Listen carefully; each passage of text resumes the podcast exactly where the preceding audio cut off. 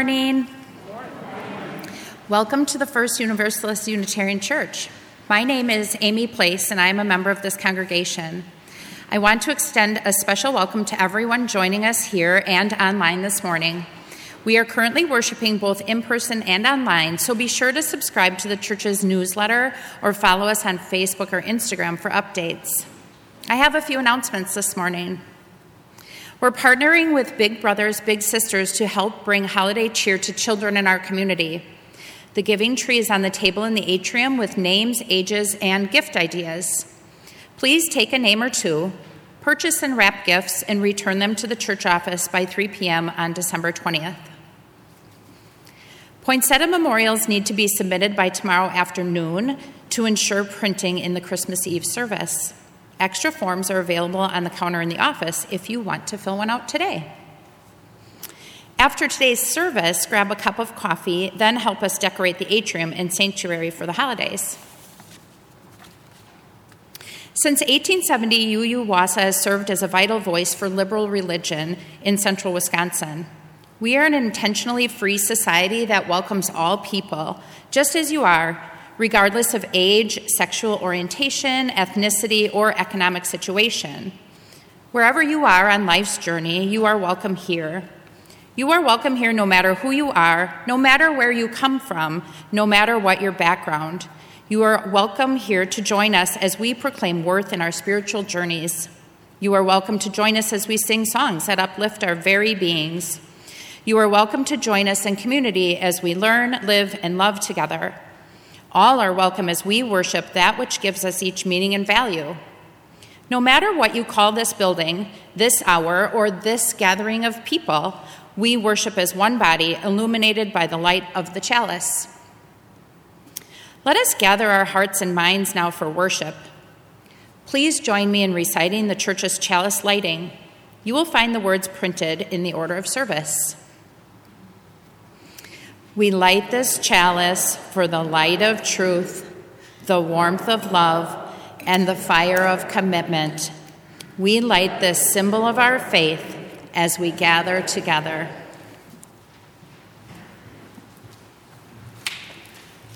Please rise now in spirit or body for our opening hymn, O come, O come, Emmanuel.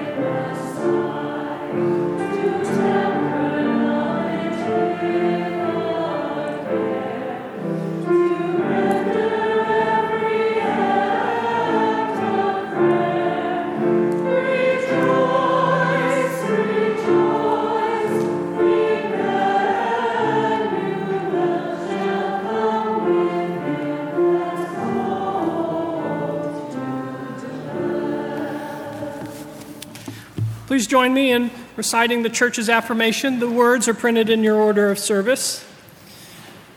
Love is the doctrine of this church. The quest of truth is its sacrament, and service is its prayer. To dwell together in peace, to seek knowledge and freedom, to serve human need, to the end that all souls shall grow into harmony with the divine. Thus do we covenant with each other. In our doxology.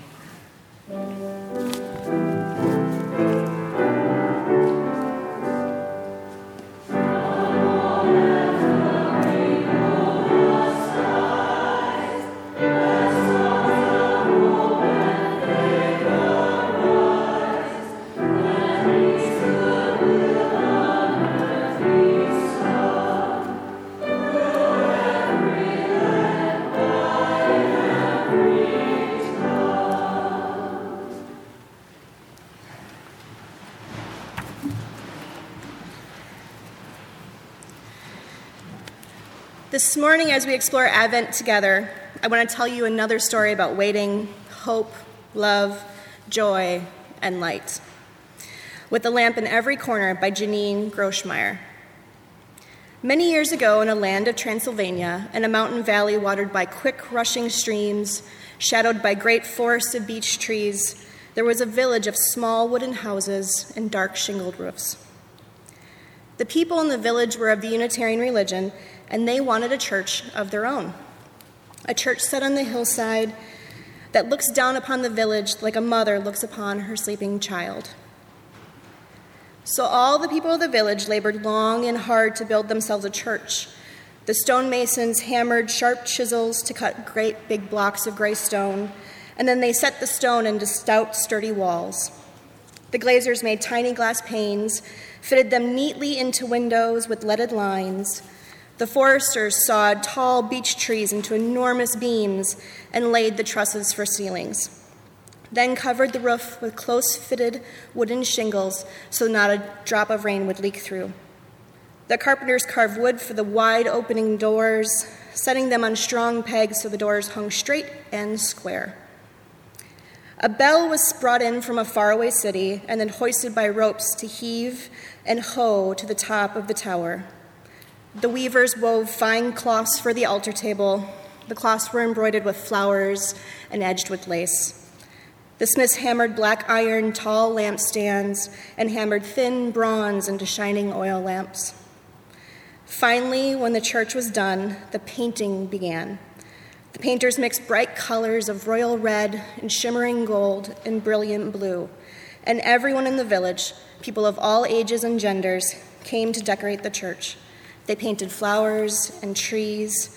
They painted designs around the windows and different ones around the doors.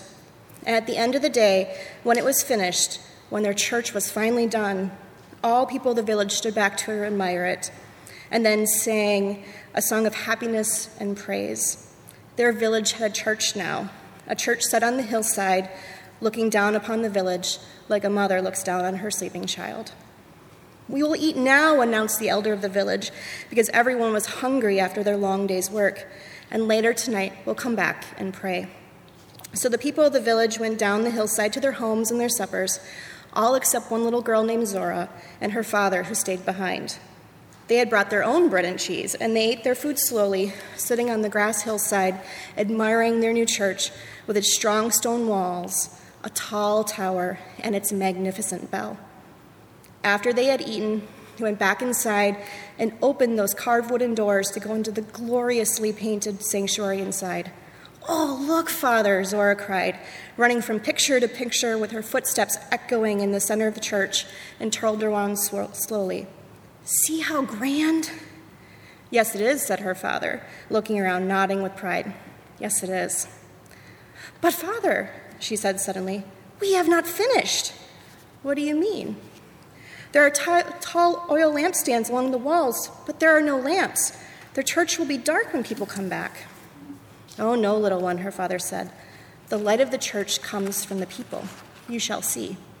He rang the bell to call the people to worship and then took his daughter by the hand and led her outside. They waited on the grassy hillside next to the beautiful church of strong gray stone.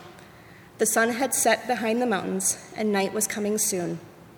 Yet, in the growing darkness, tiny points of light came from many directions and moved steadily up the hill. Each family is entrusted with a lamp, little one, her father explained. Each family lights its own way here. Where is our family's lamp? Your mother is carrying it. She'll be here soon.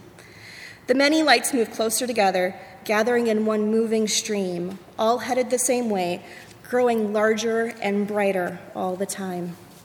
Zora's mother arrived, bearing a burning oil lamp in her hands.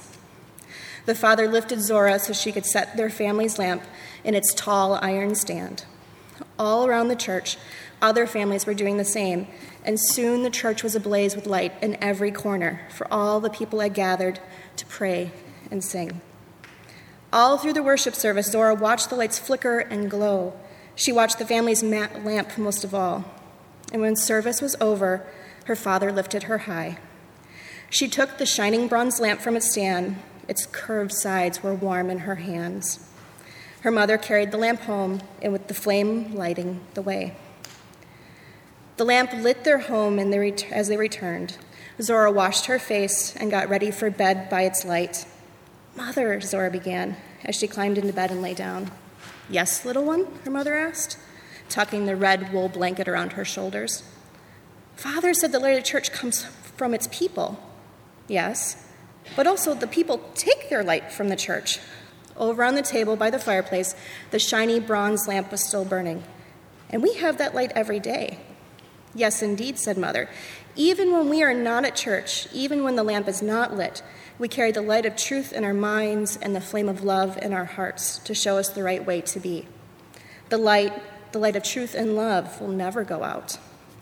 Never, said Zora. Never, said her mother. And this bronze lamp will last many, many years. When you are grown, we will give the bronze lamp to you. When your children are grown, you can give the lamp to them, and you will carry it back and forth to church every time. But there's only one lamp, Zora said. So make another and let the light grow. And someday tell your children to make more lamps too. But for now, good night her mother said, and kissed Zora once on this cheek, and once on that cheek, and once on the forehead. Zora closed her eyes, drifted into dreams while her mother looked down upon her sleeping child. The years passed, Zora grew, and the bronze lamp came into her possession. She kept it polished and clean, and when the bell rang out across the valley to call the people to worship, she carried the lamp back and forth to the church on the hillside, the flame always lighting her way. When the time came, she made more lamps and gave them to her children, who made more lamps and gave them to her children, or their children. And so it went on throughout the years and even until today. And always, the light of truth and flame of love from that Unitarian church on the hillside continued to grow and show them and us the way. And that is our story for today. This morning, we're worshiping as a community of all ages. So, to bless those here and those joining us from afar, please join now in singing May Peace Surround You.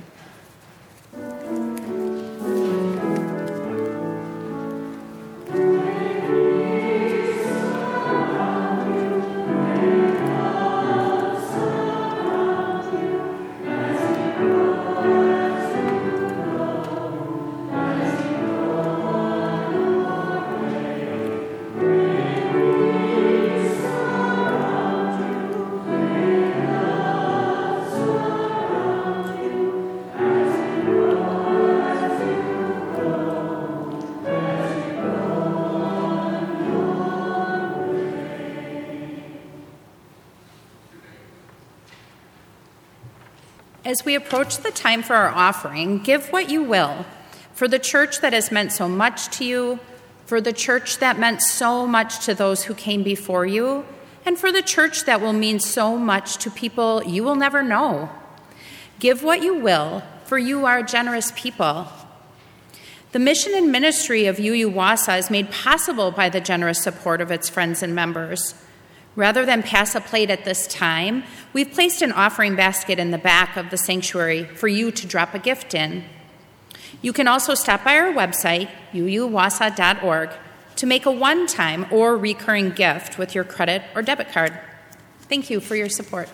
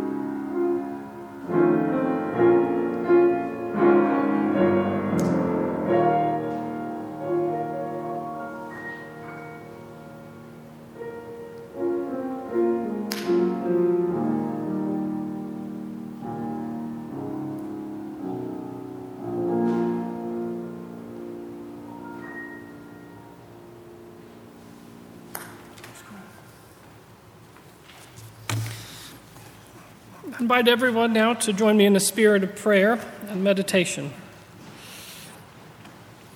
You can start by putting your feet flat and firm on the ground. If you pray with your eyes closed, you're welcome to close them now.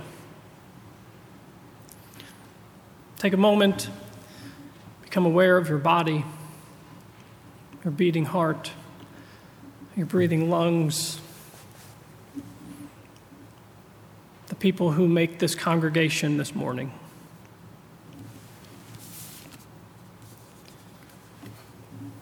Let us journey into silence with this prayer. O God of waiting, we know in ways beyond the words our tongues can speak, beyond the thoughts our minds can think, that love is present in life's agony and irony. But that doesn't stop us from wondering why it is so difficult to live in community and why we struggle over what it means to do good and how to do it here and now. How can we be vessels of good news to each other and to those around us who are in need? We claim the promise of prophets comfort for those who mourn a garland instead of ashes we yearn to know peace and righteousness in this time and place, and we watch with deep concern as fear and fighting seem to hold the upper hand in so many places. And we long to know love's presence, even though we have trouble seeing it in the suffering.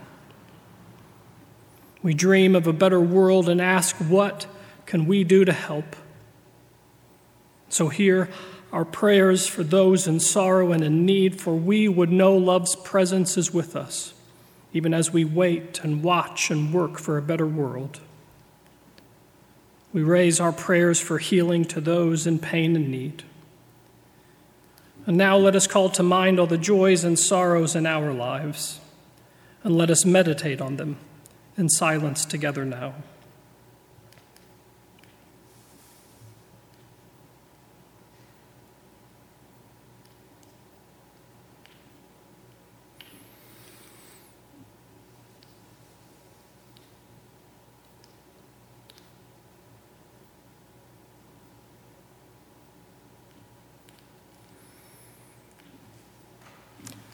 Amen. Please stay seated for our prayer hymn number 123, Spirit of Life.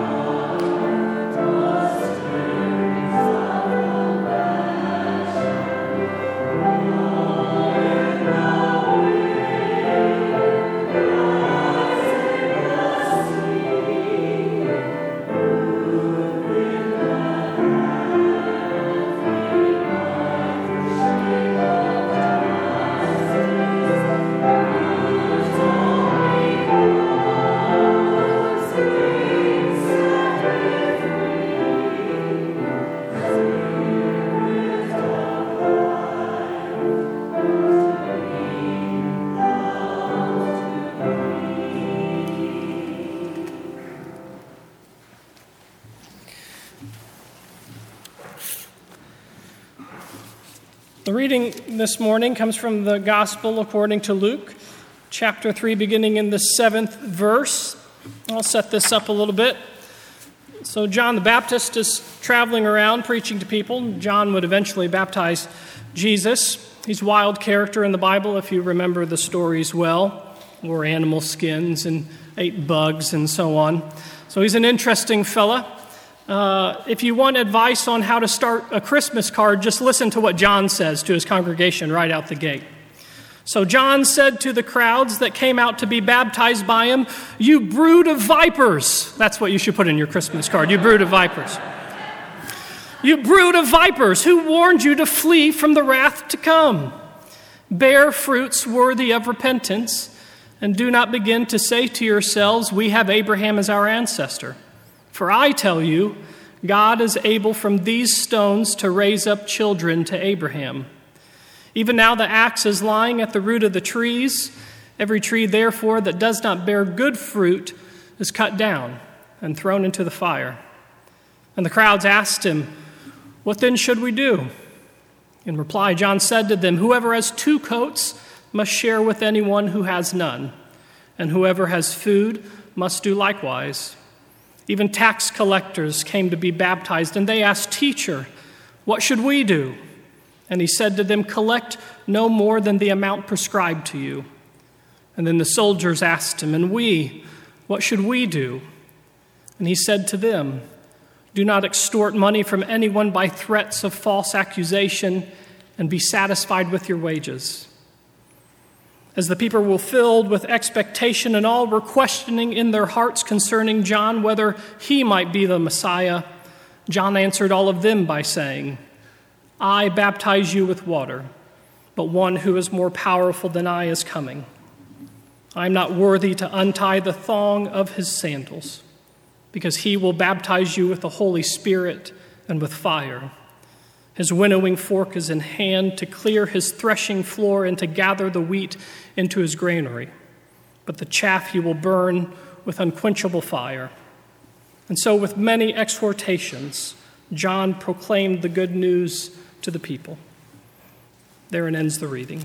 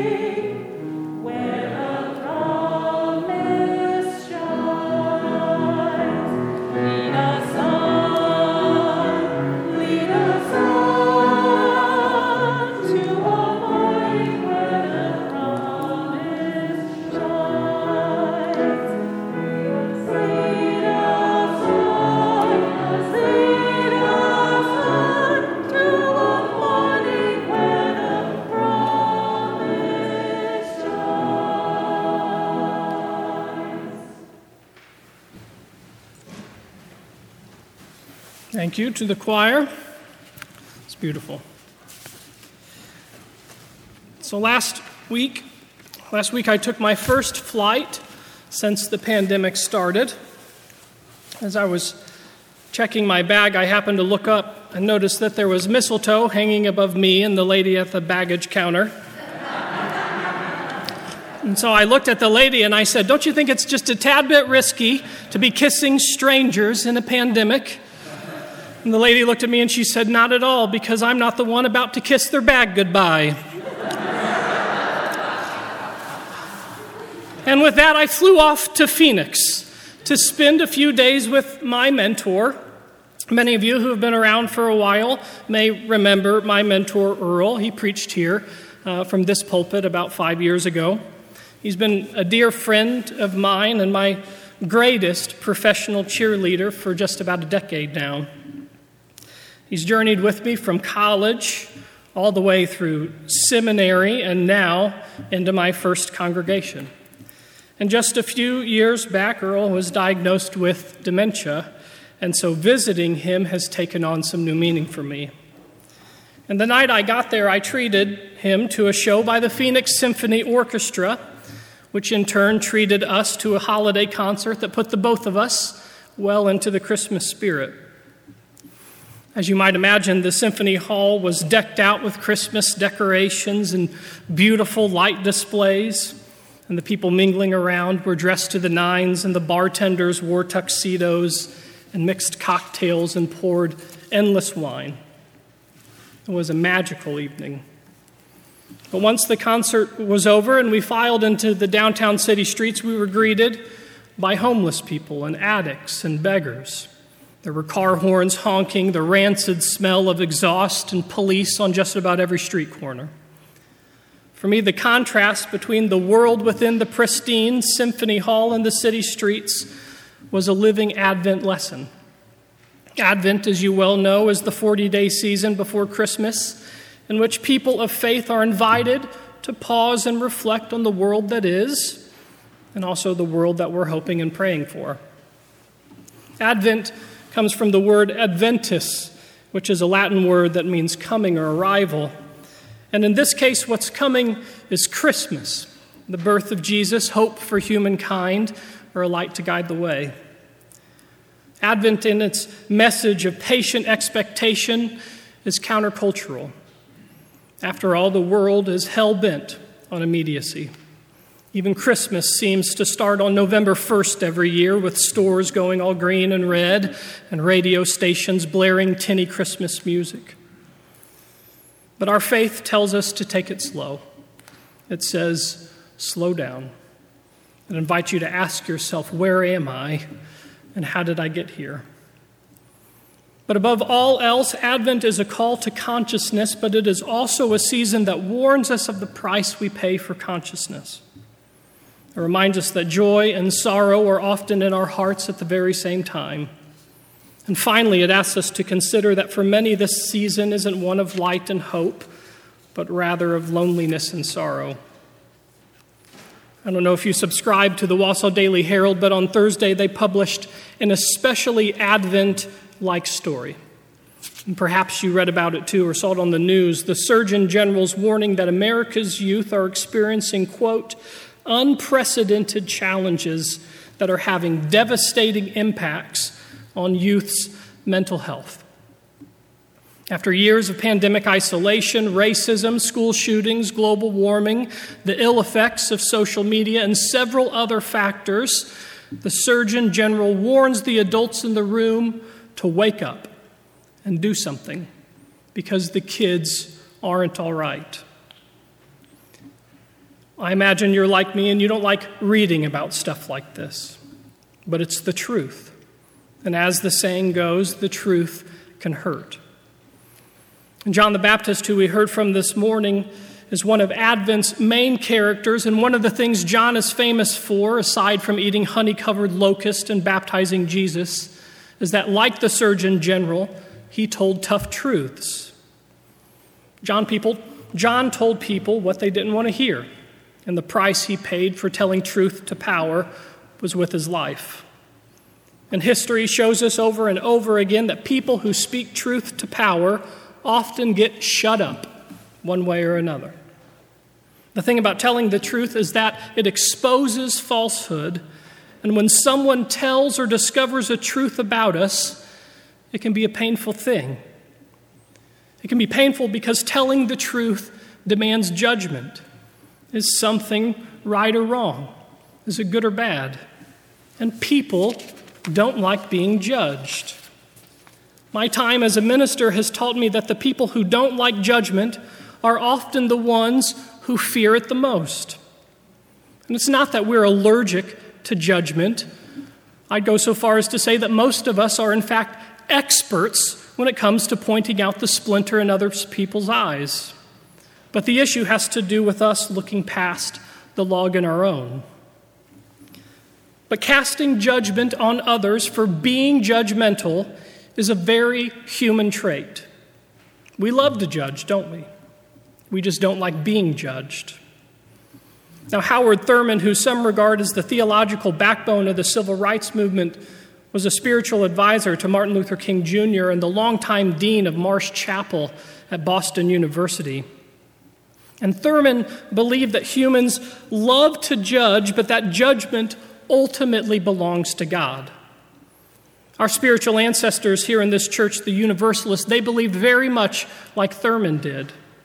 In one of Thurman's meditations, he writes about humankind's approach to judgment. And this is what he says. Listen closely. It is a very subtle temptation to decide that the negative deeds which flow from one's life to others are not expressive of one's real intent. I'm going to read that again. It is a very subtle temptation to decide that the negative deeds which flow from one's life to others are not expressive of one's real intent. Did you catch that point? The first half of it says everybody makes mistakes, right? But when we make a mistake and we know a bit of truth telling and judgment is coming our way, what do we often do when we make mistakes? We make excuses. You know you do it. I know you do it. I do it too. And we say things like, oh, it's been a tough week at work. My boss is just breathing down my neck. Or I'm sorry, but I woke up on the wrong side of the bed. Or I wouldn't be so mean if you weren't so mean. Or I didn't really mean it. I just need that second cup of coffee and I'll be good to go. But what Thurman wants us to do is face the fact when it's true that some of the negative deeds we do were really what we intended.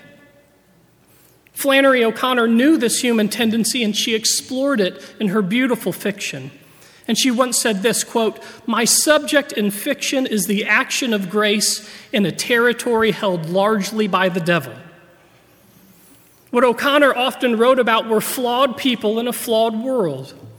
But within this, she wrote about a world and a people, though flawed, also charged with grace and joy and mercy. In other words, she wrote about us. She wrote about life, how it's a mysterious gift stuffed with pandemics and selfishness and slow supply chains alongside laughter and friendship and love. O'Connor's writing is an advent unto itself. And what she understood about us is that none of us want all of our desires to be known. We don't want to be caught. We don't want to be found out. I'm really I'm going to ask you a question. It's going to be a thought experiment. So really, please raise your hand. Who here would really want to sit down and watch a movie that showed every single moment of your life? My daughter raising her hand, she probably would. Who here would really like to watch a movie that showed every little conversation you've had, every little email you fired off, every little text message you've sent or almost sent, every little thing you've downloaded on your computer or your phone? And then on this DVD, every little thought you've had would be in the special features section. How many of you would want to sit down to this movie? Nobody, except my daughter. She keeps raising her hand. It's this reality that Advent wants us to reflect on. So, a good friend of mine said that the central paradox of the human condition is that what we hunger for most is to be known and appreciated. And yet, being fully known is also what we fear the most. The risk we run in protecting ourselves from being found out is that we come to believe in the ego we've invested in. The ego that we've invested in that we won't let be judged. The ego that's always right. The ego that's seldom sorry. The ego that feels very little at the sight and sound of suffering or mercy or grace or faith. Advent asks us to tell the truth to ourselves and then to someone else in the world. And the reason why we do this is so we don't end up believing in the masks we wear, trying to hide our weaknesses. Advent wants us to accept this, and it wants us to forgive ourselves. It also tells us to stop judging others, to stop trying to manage everyone else's life, to stop trying to manage every little bit of our kids' lives, or our husbands' lives, or our wives' lives, or our neighbors' lives. It tells us this because, in the end, we're powerless to do so, anyways. And so, why waste the time? I think of the old saying, mind your business. There's really two parts to that old saying. The first half, it tells us to just leave people alone. And secondly, it tells us to give most of our mind to the life we're living. I thought about this when I took a flight. The flight attendants, they always stand in front of us, and what do they tell us? They tell us that in the rare event of a loss of cabin pressure, the oxygen masks will fall down. And who do we put it on first? We put it on ourselves. The point of this little reminder is to get us to realize that when the world is in chaos, the best thing you can do is slow down and think. Take stock of what's really in your control and then what's worth doing. I imagine that if Advent were a flight attendant, he'd say, Mind your life, mind your health, mind your wholeness, mind your loves. The hope of Christmas is pointless if it's just abstract. After all, the longing and the sorrow and the hope and love you'll take into this new year is yours. But here's what I'd like to ask of all of you this Christmas season I want to invite all of you to just be present, be open, force nothing. Just let yourself be your worries and fears, your hopes and desires. Just let them be. Don't try too hard. Give the rest of this season to watching and waiting and giving and receiving. Tell someone a secret. Tell your kids you love them. Tell your spouse you love them. And stop trying so hard to hide your weaknesses. Just accept them. Tell someone you're sorry. Make a change for the better. Stop drinking. Stop drugging. Stop doom scrolling. Stop undersleeping and overeating. And stop beating yourself up. Stop looking for all the little things that annoy and disappoint you. We've all done enough this year, maybe even too much. We've done enough keeping up with the Joneses, with ourselves, with our frolicking little egos. So finish your shopping and stop. Stop for Christmas. Stop for Santa. Just be. Be present, open, awake, listening, and lightening up as you catch your breath. And let the holy scatter our pride. Let it scatter your inner critic. Let it scatter the outer critic. Let the music of this season soothe our souls and listen for mercy and healing and go outside and wonder at the stars. Build a snowman and listen and imagine. Or maybe just do nothing. Wait for a miracle. Here on the edge of Christmas, pause for a moment and ask yourself, how did I get here? And where am I going? Amen. You're welcome to rise now in spirit or body for our closing hymn, number 235 Deck the Halls. Música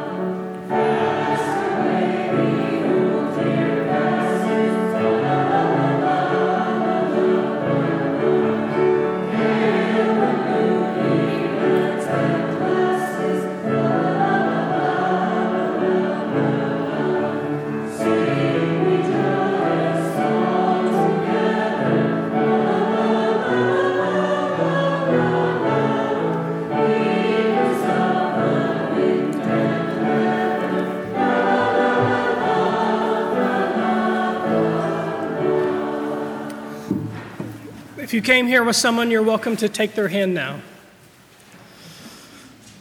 May the truth that sets us free, and the hope that never dies, and the love that casts out fear lead us forward together until the day spring breaks and all shadows flee away.